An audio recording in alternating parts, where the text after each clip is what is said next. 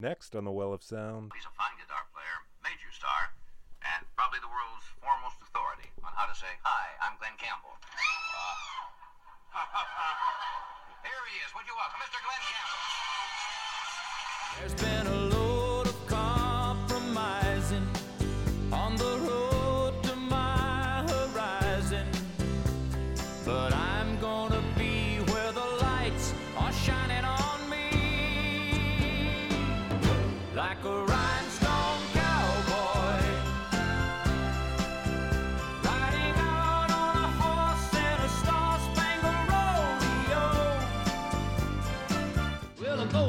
Polly and a knock-kneed Paul. A bow-legged Polly and a knock-kneed Paul. A bow-legged Polly and a knock-kneed Paul. They can't get together at all, just like the worm in the cornfield said to his brother, yeah, go in one ear and out the other.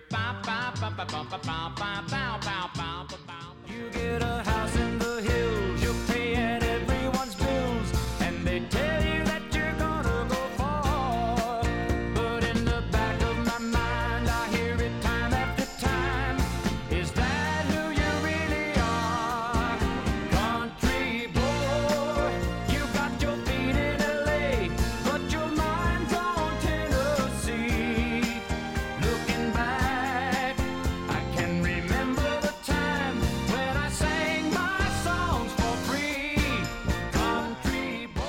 first albums that I saw were um, they seem to be instrumental albums, right? Was he, he's he he was initially known as a picker, A picker.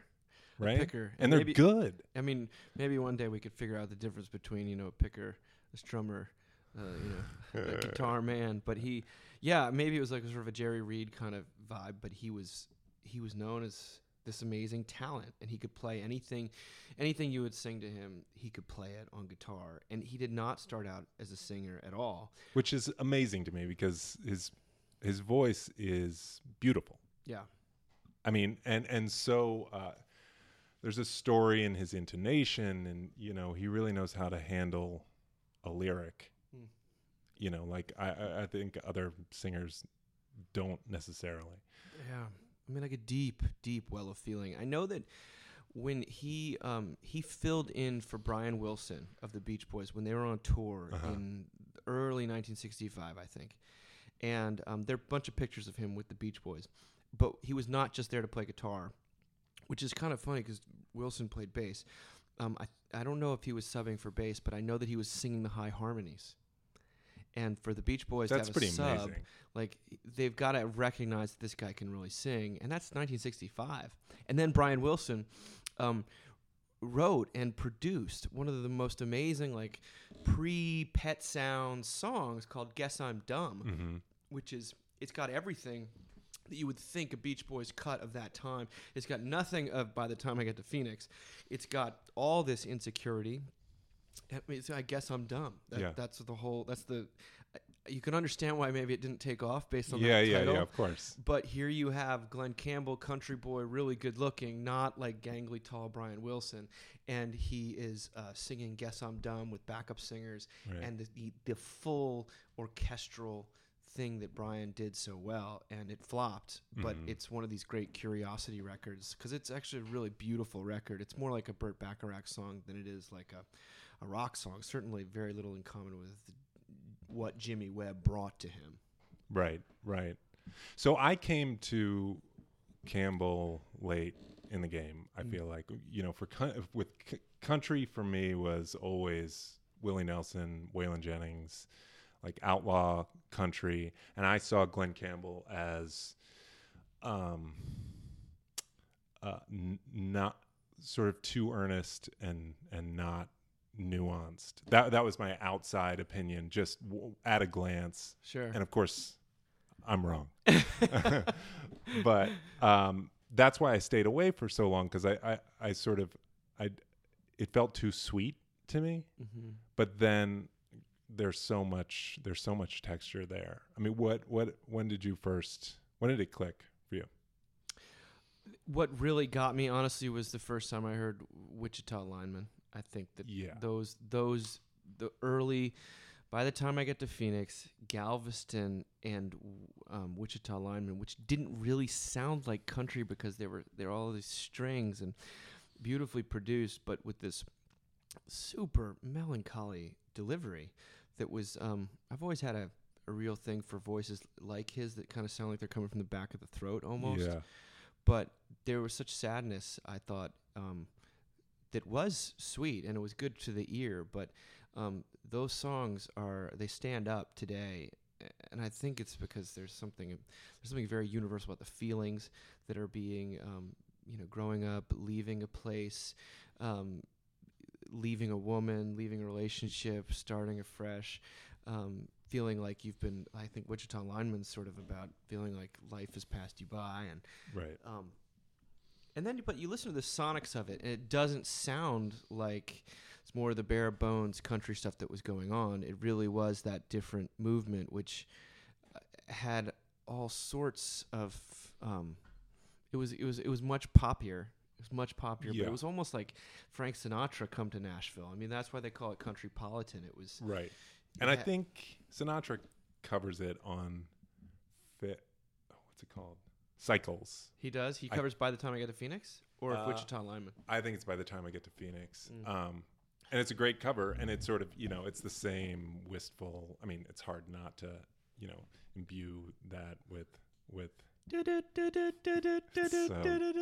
There's the story about that is that they like brought this. Um, I I only know it briefly, but they they were trying to get that sound, and someone had maybe just gotten a mellotron or some sort of organ that they had to lug into the house where they were recording it, and it would literally weighed two thousand pounds, and so. Um, to get that one sound, that Yeah. one iconic sound, Which is yeah, it it's was clearly worth it because that is such an amazing sound. But it was some kind of Herculean task just to get, you know, back when today you just press a button on a computer and then it was, I mean, Right. it was like a mainframe, Yeah, uh, yeah. mixed with a harpsichord or something that had to be And brought probably in. an operator on the back Yeah, plugging it some up, guy from Germany. jacking in. Um, so pre Jimmy Webb, is there stuff that stands out to you? Because I, I don't, I don't know that there is necessarily for me. I there's a lot of um, uh, there's hits I've seen before that he covers and and handles nicely, but I I don't know what stands out to No, me. I think "Hey Little One" is the one is the, is the song that kind of did kind of well in Okay. 2000, in, in, or I think that's what it's called, in uh, maybe or "Little Sister" something like that. It was a sort of a sub Elvis type song, but um, for me, the only thing pre-Webb that I'm that interested in is the "Guess I'm Dumb."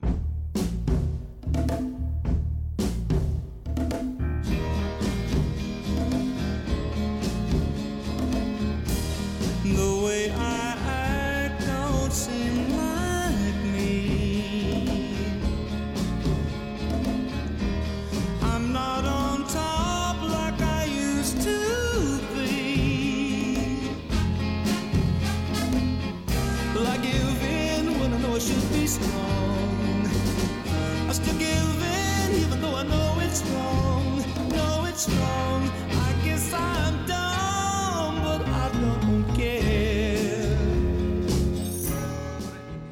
there's something deeply romantic about this man's voice and the people that he um, i mean like elvis i think he'd be accused of uh, being a product of the studio because he didn't really um, he didn't uh, write his own songs as we know and yet he did have this Yeah. hidden this studio musician side that people didn't know about so he was playing guitar on all these tracks but he wasn't writing them i mean um, and so he was a little bit at the mercy of the material he was that was being brought to him yeah.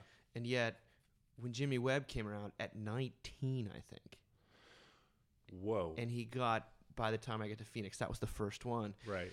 This song, by the t- by the time I got to Phoenix, she'll be rising. It's like I've I've left in the middle of the night and I'm leaving her this. Right. You know, Isaac Hayes decided to make that into a 10 minute like funk breakdown. And it's awesome. good call, man. That is a good one. But everyone, I mean, Nick Cave has covered that song. There's Yeah. such pathos in that tune that, uh, and it's written by a 19 year old. Yeah. So in a way, that's sort of amazing that that it is kind of a 19 year old song, but you know, em- embodying uh, an older man, Mm-hmm. you know, and a and a history of relationship, but but that. Uh, that freedom, that 19 year old freedom, is is projected forward into a relationship. That I, yeah, you've never done that. yeah, yeah. You've haven't never- done it, but probably will.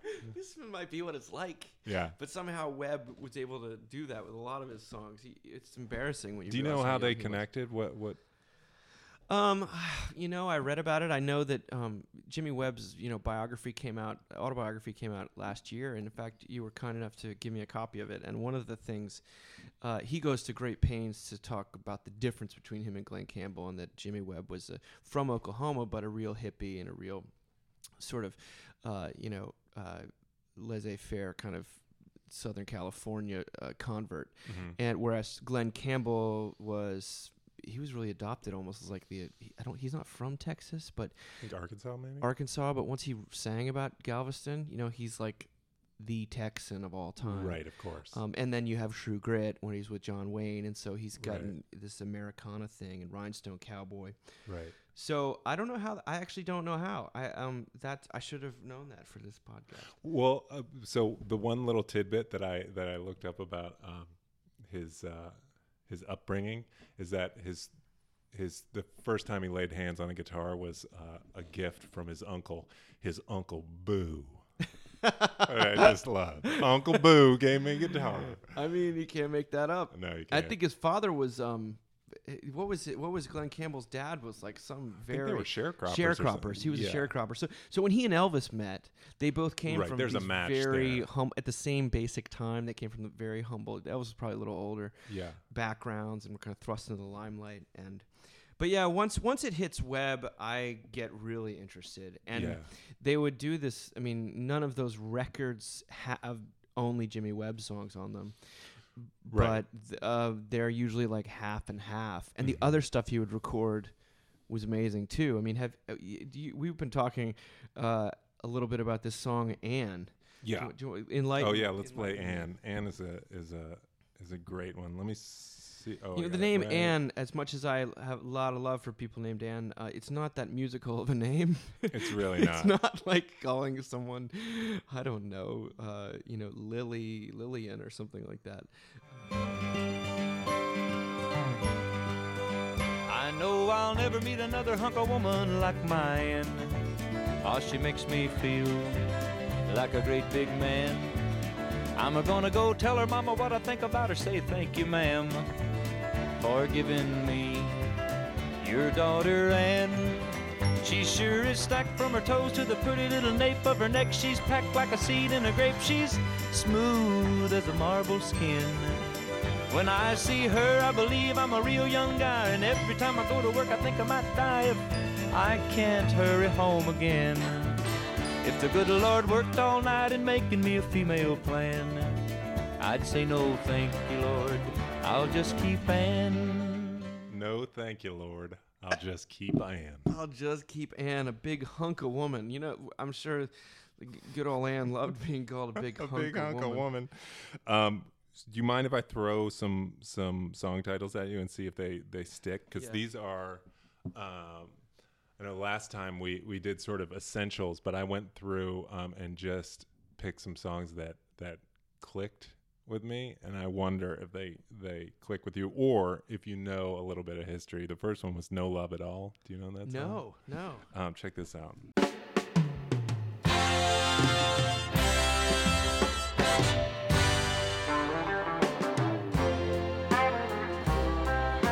You read it in the paper nearly every day. People breaking up and just walking away from love, and that's wrong. Well, that's so wrong. A happy little home comes up for sale because two fools have tried and failed to get along. Now you know that's wrong. A man hurts a woman and a woman hurts a man when neither one of them wanna love and understand and take it with a grain of salt. But I got to believe that a little bit of love is better than no love. Even a bad love is better than no love sad better than no love at all. Got to believe that a little bit of love is better than no love. Even a bad love is better than no love. Any kind of love is better than no love at all.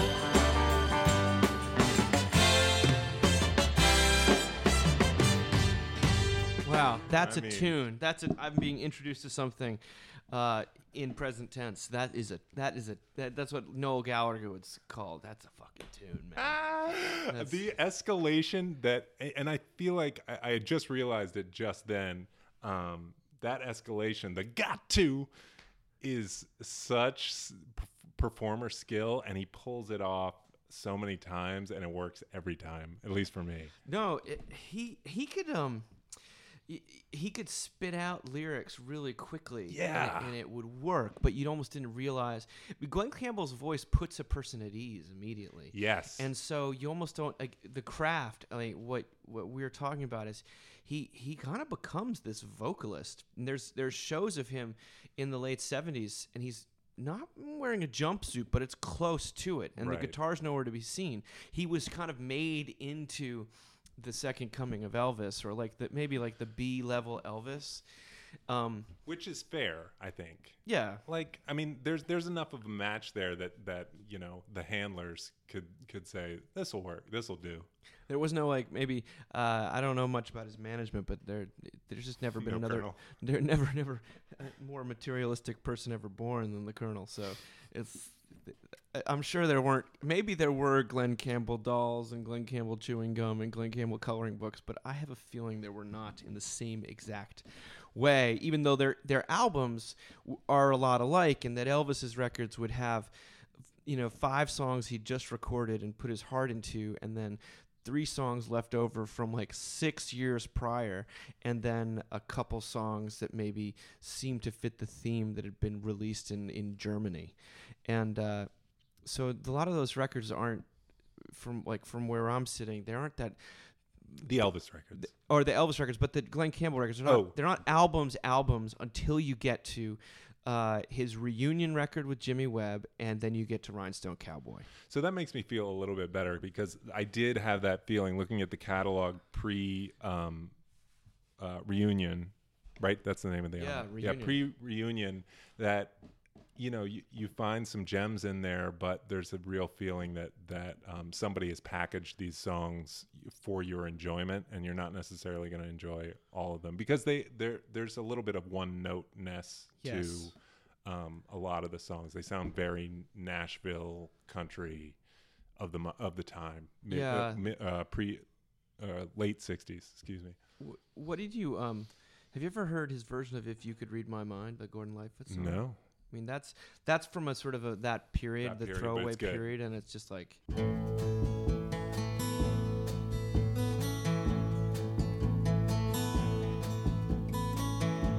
If you could read my mind, love, what a tale my thoughts could tell. Just like an old time movie about a ghost from a wishing well. In a castle dark or a fortress strong with chains upon my feet. You know that ghost is me and I won't ever be set free as long as I'm a ghost that you can't see. I remember hearing the Paul Westerberg from the Replacements once that song played at his funeral. Um, He's a bit of a chameleon there. I mean that that's a that's a hard song to cover. I feel like in the way that he's covering it Mm-hmm. because Gordon Lightfoot, it, it's hard to beat. yeah, You know, unless you go 180. Um, and he's doing it almost in the Gordon Lightfoot style, right, right. Which knowing that like Southern uh, Americans aren't going to buy the Gordon Lightfoot records Right. the way that they might buy the Glen Campbell, right. you know, Texas approved. Right. but then once he clicks into gear around reunion, right? Mm-hmm. It's uh it's on. I mean, that reunion record, 1974, I think. Uh, Jimmy had been working with the he'd done an, he'd done a basically a reunion record for the Fifth Dimension. it was Oh. really good, and half of the songs uh, that they that they recorded were songs that he'd written especially for Glen, and other ones he'd written that were sort of for Glen but never but had been recorded by other artists. Um, and so you know, the Moon's Harsh Mistress is on there. Oh yeah. Uh, you have "It's a Sin If You Love Somebody." You Mhm. have Um, uh, Ocean in his eyes. Ocean in His Eyes. That song's incredible. I mean, a lot of these, it's like with all Jimmy Webb songs, when you listen to the lyrics, they kind of break you in two, but Mm-hmm. because they're just so all about lost love. But that they have a deep connection is the kind of almost like too silly of a word for it. They have got such a The pair, you mean. soul tie or something like Yeah. that. The two, and you know, I sometimes wonder if like you know you listen to Kris Kristofferson or you listen to. Uh, um, you listen to like a Jimmy Webb solo record, maybe you listen to a Gordon Lightfoot record, and you're thinking like, when these guys are writing these songs, what is the voice they have in their head? And sometimes I think if they could have any voice, they would have Glen Campbell's voice because it's still it has some of that uh, southern uh, charm, or but it's got the beauty that hits all the notes in the right way. Maybe Yeah. that's a fanciful idea, but I always think that he sings the, their own songs in such a way that does never betrays them. Um, yeah. he, he kind of he's just has, he has a That's gift. true. Yeah, yeah, yeah. He really taps into the heart of what the songwriter is is going for, and uh, he he makes it his own, but he doesn't steal it. No, he he does. Yeah, he doesn't. And it's like there's not a lot of ego in Glen Campbell. No. There- I mean, he was a he was a kind of a humble dude. I know he he struggled with like serious cocaine addiction. He was all in. I mean, as we all do. I mean, he's a Nashville. He's one of those guys from that era that Yeah. you know, where basically everyone was yeah, I just think under four the table. marriages, uh, right? You know, Yeah, all he- the ups and downs. There's one album cover of his too from like the late '70s, which is amazing. But look, it's like the definition of like a haggard-looking person.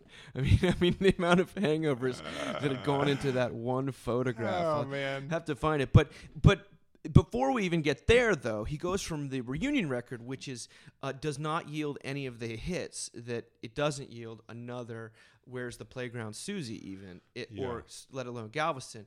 Uh, you know, Moon's a Harsh Mistress becomes a huge hit for Judy Collins, but um, so then, but then th- it kind of doesn't work. So Right, that's so where are we? That's I think seventy five. Yeah. pretty sure we're seventy five. We're a little playing looser with this, but that's when Rhinestone Cowboy gets made, and Which it's is a, massive. It's, It's the massive. one. It's a Larry Weiss song, um, who is a w- w- weird singer songwriter who had released a record the year before called Black and Blue Suite, which has Rhinestone Cowboy on it.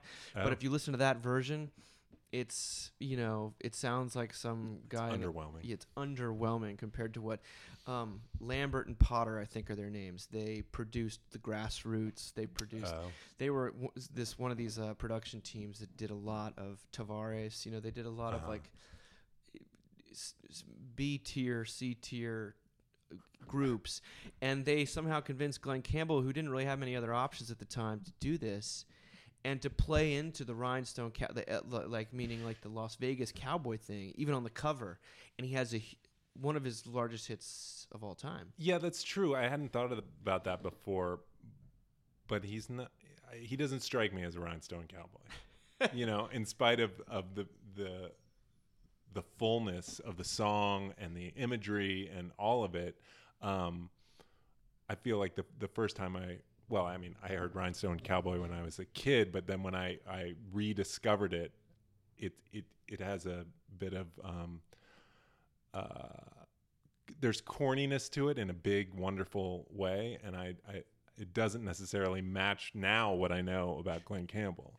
There'll be a, a lot of compromising on the road to my horizon. I mean, that's a So great, good. That's a great rhyme. It's so good. Uh, but you and um, I, I think we share a, a deep, deep love for a song on that record called "Comeback." I love comeback. Because, com- but but he was making it. they- it was a self conscious move. He was making a comeback because Right, he he'd right. sort of fallen on harder times. But that song, shall we? yeah, please. say?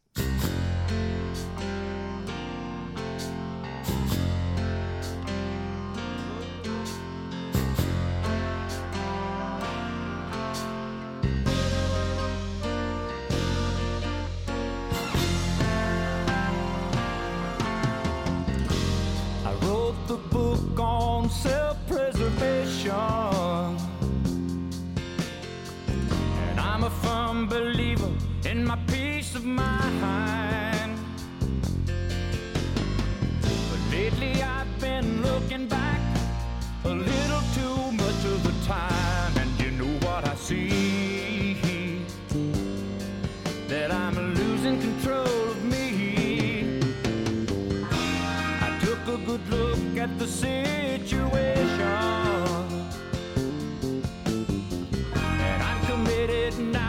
I know it's wrong.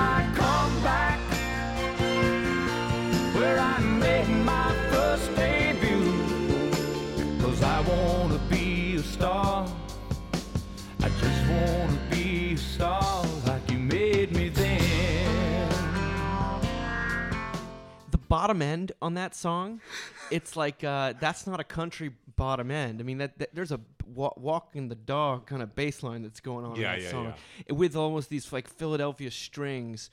They they they they'd thrown out all pretense of like make of, of a kind of a, a Nashville sound, except for Glen.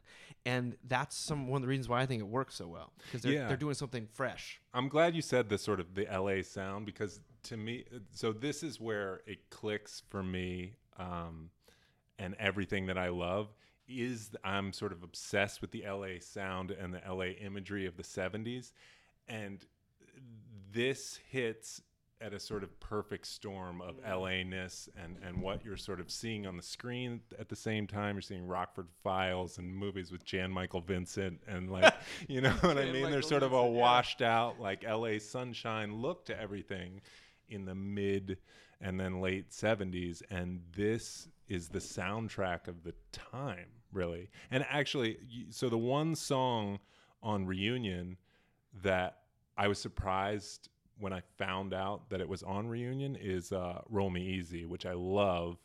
Also has is, is sort of a, a bit of that um, rollicking sound to it, and a little bit of that Southwest and and LA sound. Um, but yeah, uh, comeback, Rhinestone Cowboy, and then for me, uh, uh, um, s- I- Country Boy. Uh, Country Boy, you got your feet in L.A. Yeah. Oh. and uh, the song I think it's "I Knew Jesus" before he was a rock and roll Holy star. mackerel! Before So I only heard that just last week for the that- first time. I think that might be a little earlier. It's on a different album, but man, that's a song. oh, that's a song.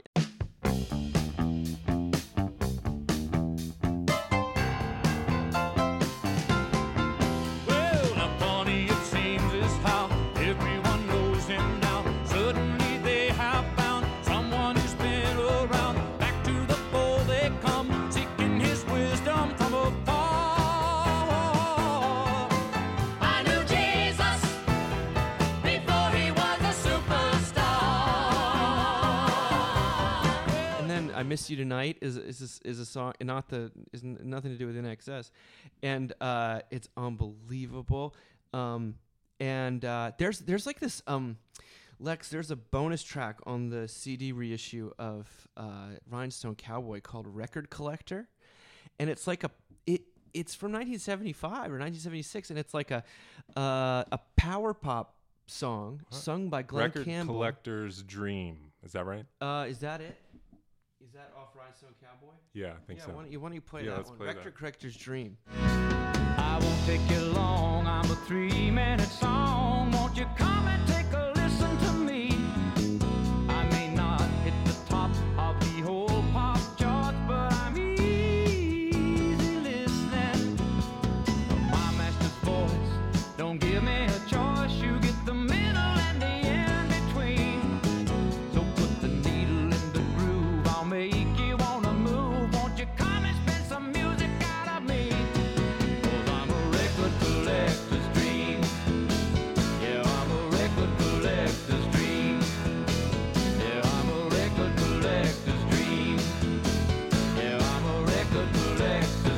it's not like the most amazing song, but it shows this sort of slightly arch uh, sensibility that he was in the hands of some some like studio cats that were Right. like record collector's dream. And, th- and then like the late '70s, he does that rec- that incredible, um, which I think is the what you uh, you played me earlier, but the song "Houston, I'm Coming to See You."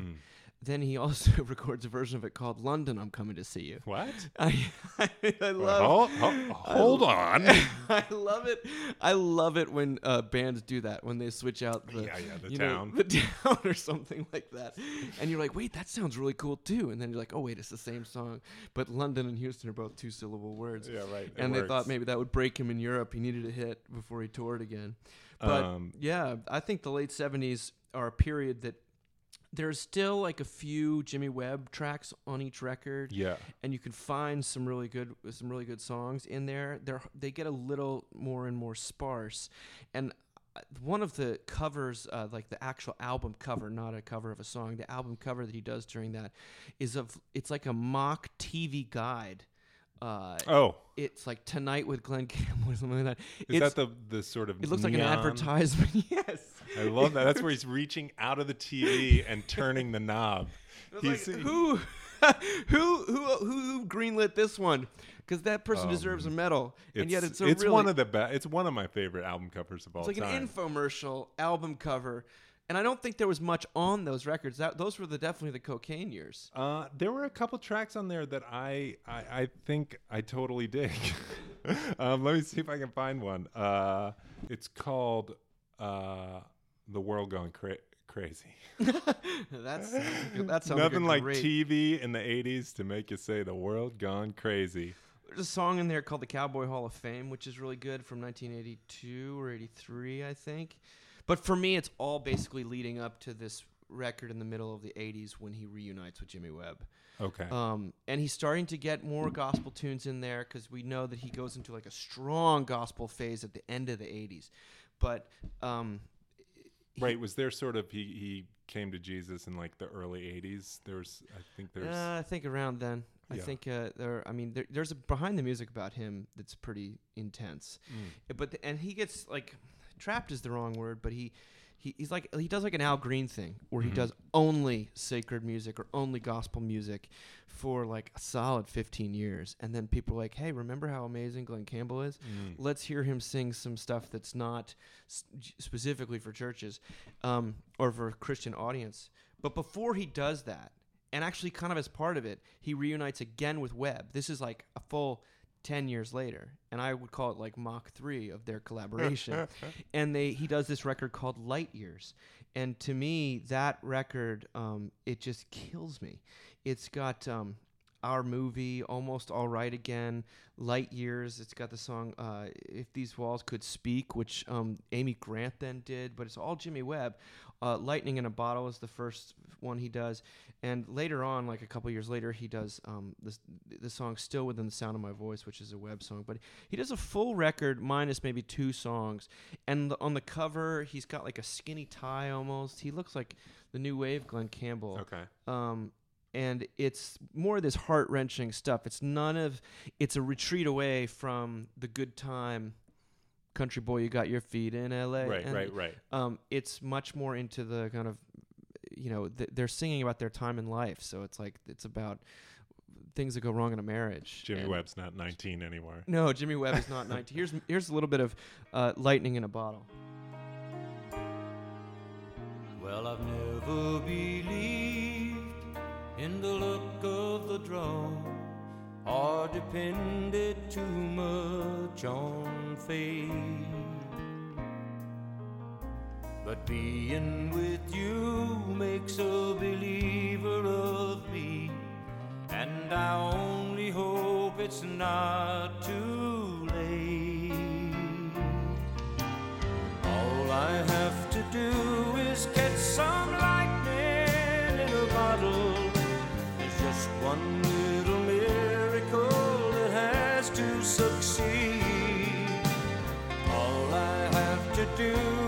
a walk out on the water.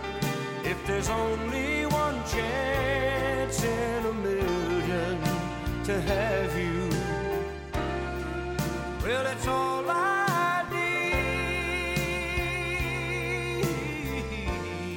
again you have like just gorgeous yearning like i got one very very distant shot at winning you back but it's sort of adult music i'd Yeah, say and yeah, it-. I- adult contemporary is the wrong word it's really it's still Well, it's of the moment, that's for sure. Yeah, I mean, there's a song in there called "Almost All Right Again." Like I was almost all right again, and then I saw you, and I was basically back in the gutter. Right. And uh, and and uh, you know, it's all very melodramatic uh, stuff, but I find it to be a bit of a masterpiece. That late record, Right. Especially if, like, in my dream world, I take a couple of the songs that Webb was writing at that time, he later recorded, Mm-hmm. and put them on that record, and you have basically their you, you have the amazing early years of their collaboration. You have the reunion record, which is really fabulous, and then you have that that final record of theirs because because it's hard to They didn't talk work together again after that, or well, uh, Maybe he, a he few would times. record a few things of his. Like one of my favorite of his gospel songs, which not a lot of people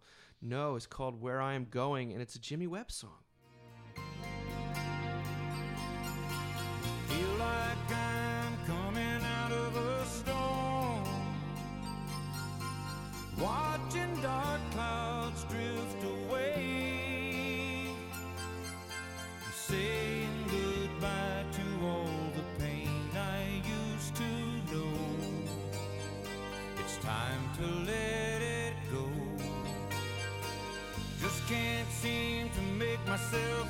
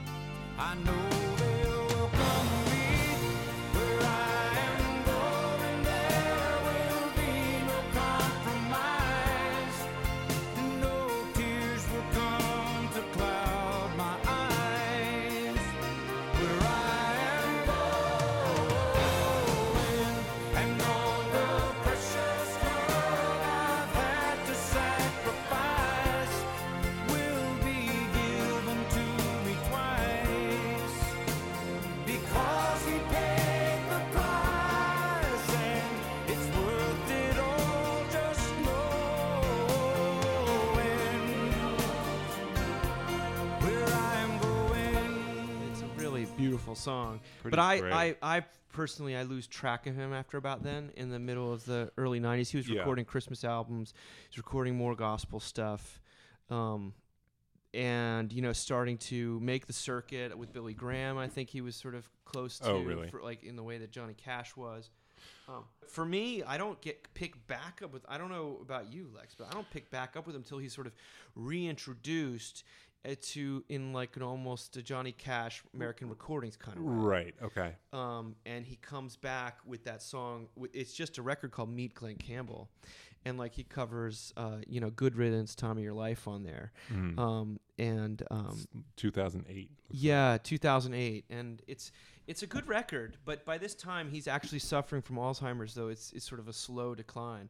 For me, the record uh, there's some there's an amazing cover on there of Walls by um by Hello Tom, Walls? Tom Petty Oh, oh, oh. uh, Tom Petty's Walls, which is you know a, a great song. it's a great song. And uh, and yet, where it goes for me from there is really to the f- his final album where he made when he was lucid, which is um, Ghost on the Canvas, for which Paul Westerberg of the Replacements, one of my favorite, you know, I, kind of a hero of mine. Uh-huh. He uh, he wrote the title track. There's a lot of auto tune on that record, but like Uh-huh. one of the guys from Jellyfish, you know, the band, the yeah, the power pop cover band. looks really familiar. um, I feel like it it it, it had a life on on the shelves when yeah, because you know what? He also he also covered um, he also covered by Guided by Voices their song "Hold On Hope," which everyone had thought was such a cheesy song when Guided by Voices did it. Yet they also everyone secretly loves that song. Mm-hmm. Um, but here's Glen doing it at the age. I mean, he's, he's suffering from Alzheimer's, and so for him to sing "Hold On Hope," not uh, Robert Pollard, is a slightly different thing. With Paul Westerberg sort of in the studio. And Every street is dark and folding out mysteriously. Where lies the chance we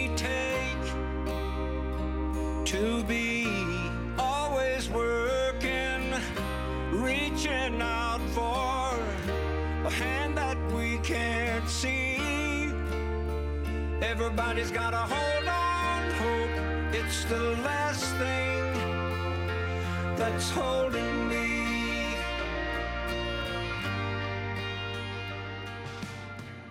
Also on that record is the song "Ghosts on the Canvas," which um, Westerberg wrote, I think, for Glen Campbell, and uh, you know, it's about but kind of turning into a ghost, and that's Mhm. what that that's what that entire period of his life is like. Right. And you have him. There's that. Um, uh, there's a documentary called "I'll Be Me," which is about his sort of final tours with his daughter and uh, his band, in which Glen is sort of has good nights and bad nights.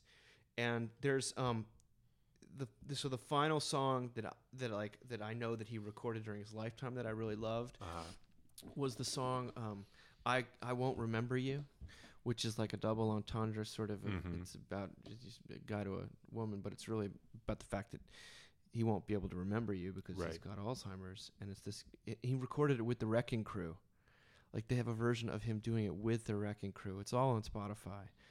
Um, and it sort of brings tears to my eyes because he's this he's this craggy old man uh, who who knows maybe he's singing out a line at a time in the studio, um, but then the last record he releases adios, right? is Adios, which concludes with what was his favorite Jimmy Webb song apparently that he had never recorded, Oh wow. which is Adios. And I can't think. I mean, ever when I first heard that song, I like, I blew, I lost it because Glen Campbell's voice is such a, and such like a, you know, I don't know, a, a mast Yeah. of comfort to me. So, um, when he sings Adios, uh, we never really made it, baby, but we got pretty close. Adios. yeah, there, there's also like a sort of a nice. Uh, you see it in comeback too. There's a nice um, play with with metaphor and and of the moment. You know, it, it- what's happening in his life in his career is then reflected in these songs about love. I mean, comeback is also about love. You know, he's he's he's coming back into this woman's life. And they're about to make the, the same old m- mistakes again, and you see it seems like you see that even in, in his later career, they they they matched that uh, voice for Glen Cam- Glen Campbell with you know the songs that were happening in the moment. It also seems like you know it's easy to uh, post Rick Rubin, Johnny Cash to to look at those these reviving an, an, an older Nashville star with with covers as a gimmick, but it's just it's so in line with what they were always doing. I mean, they were always singing great songs written by great songwriters in the first place. So it's just a natural. I mean that if you could read my mind cover, I mean he did that. It's not as though it was a 20 year old cover. It was a recent. So it was like him covering Green Day. you Yeah, know, it right. Was, it would just come out, and you know that's like Elvis covers, uh, you know, Bridge Over Troubled Water. I Right. think the year it comes out, and I, I hear that. You know, it's it, it's this f- weird. Um, I'd call it unfortunate. Uh, modern myth that you're less of an artist if you don't write your songs. That, um, in fact, some songwriters shouldn't sing their songs, you might say. And you might even say it's even a greater talent to be able to inhabit someone else's songs Yeah. as if they were your own. And that's what where Elvis, I think, was is a great example. But for me, Glen Campbell's really just about on par. And um, it's no slight to his artistry that he wasn't writing those songs because he felt them. And you Mhm. could tell that. I mean, maybe there was a few times where product was being churned out, but he had that uncanny ability to reach down into himself and come out with some nugget, even if he was stuck in some, you know, infomercial, basically. Mm-hmm. Uh, so yeah, I, I think it's one of those weird pieties about indie rock or something that we've brought that I, I felt like I'd brought with me to my adulthood. Oh yeah, I totally and like agree. I, I had, I had this thing about not really liking country music and really looking down upon anyone who um, who didn't write their own stuff and thinking like you know we don't there's plenty of directors we love who are directing screenplays of other people Mhm. there's uh, musicians, uh, classical musicians who are doing. We don't expect them to be the pianist and the Mendelssohn. You know, Mhm. it's this. Um, in fact, some might say that the more uh, singular your talent is, um, you don't want to spread it too thin, or like you kind of. I, as someone who in the, I think in the modern age we're like forced to be everything in a lot of ways. Yep, And journeyman, I think, is the Yep. right word, not highwayman. Journeyman. uh, dude, Glen Campbell was really good at guitar, and then he was also an amazing singer and interpreter of other people's songs. And when I'm listening to a Glen Campbell record, I never think, "Oh, this this sounds like someone else's record that he's singing over." No, it's thinking- totally him. Also, um, you know, there's something, especially for uh, uh, someone like that, to be to be a star is no small task. You know, he he did it all. He was a personality. He he, you know, he acted. He sang. Uh, he played the guitar, and and and did it with um, such skill. It's it's just not something everybody can do, and Yeah. and and Dignity. he did it well. Yeah, Dignity. Everyone seems to think he was, uh, even Webb, who feels like they were very ideologically very different or politically, whatever you want to say. They were. Um, he also said he never met a nicer person, and um, I I don't want to get too into hagiography, but I, I think that Glen Campbell is an, like a great American uh, sort of treasure that will only there's hasn't been a definitive work written about his music right. and it's going to take a little time i think for people to look back and be like wait a second all of this stuff was done with excellence and huge amounts of feeling and uh, we need to take it more seriously so uh, what so give me your five tracks you have five tracks you would you would you would t- you would give the I'm gonna do my best. Uh, I really like that uh, that track from uh, Houston coming to see uh, called "No Love at All." Um, I love "I Knew Jesus Before He Was a Star." I think amazing. that's great. You know, this is sort of assuming that you're gonna listen to Reunion, like, Yeah. uh, because it's so cohesive Totally. yeah um, Country Boy, you got your feet in L.A. Uh, I love Roll Me Easy, um, and I'm just gonna throw out. Uh, I like Sweet Fantasy. Sweet fantasy Yeah, yeah. I, that's the that's that's the x factor i don't know that song All right, we'll we'll we'll uh, I'll play that for you after after you hit, hit us with your five. um well i would put comeback on there for sure Yeah. Uh, and I would just gonna say I will not. I would not include any of the Webb, the early Webb stuff because I think it's just so. It's passed on to the canon of like everyone should know those Yeah. regardless, even if you like, don't like. The, and by that I mean really the triumvirate of Galveston. By the time I get to Phoenix and Wichita Lineman, I think those are perfect songs. So if you're going to go a little deeper, I would do come back. I would do um, uh, still within the sound of my voice, which is that kind of and I think where I am going, I absolutely love uh, that sort of gospel song on there, and um, I'd put "Guess I'm Dumb" on there, kind of just to be a bit of a, smart ass. Um, and then the last one would be uh, And I'm just kidding. well, the last one would be a bit of a, a toss up. I mean, I really love his version of Christiaan No, for example. Oh man, what a A- great song! Adoration. But if I'm going i for the deep cuts here, I'd probably put that song uh, "Lightning in a Bottle." Yeah, yeah, that was that Yeah. was a great one. Yeah, that's where I'd go with it. Um, all right, so I'll we'll we'll send you out on on Sweet Fantasy.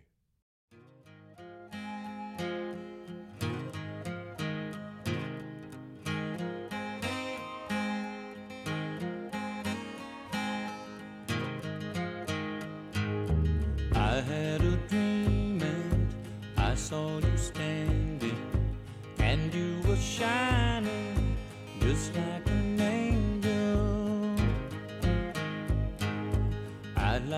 thank you for standing by me when things were dark, girl. You held the candle. Do you remember when we took a dream and then turned it into today together? Dreaming seems to carry up in your arms and feeling better. Rivers will run, mountains will rise. I love you more than the stars in the sky. I'll ever treat you wrong, won't make you cry. Just sing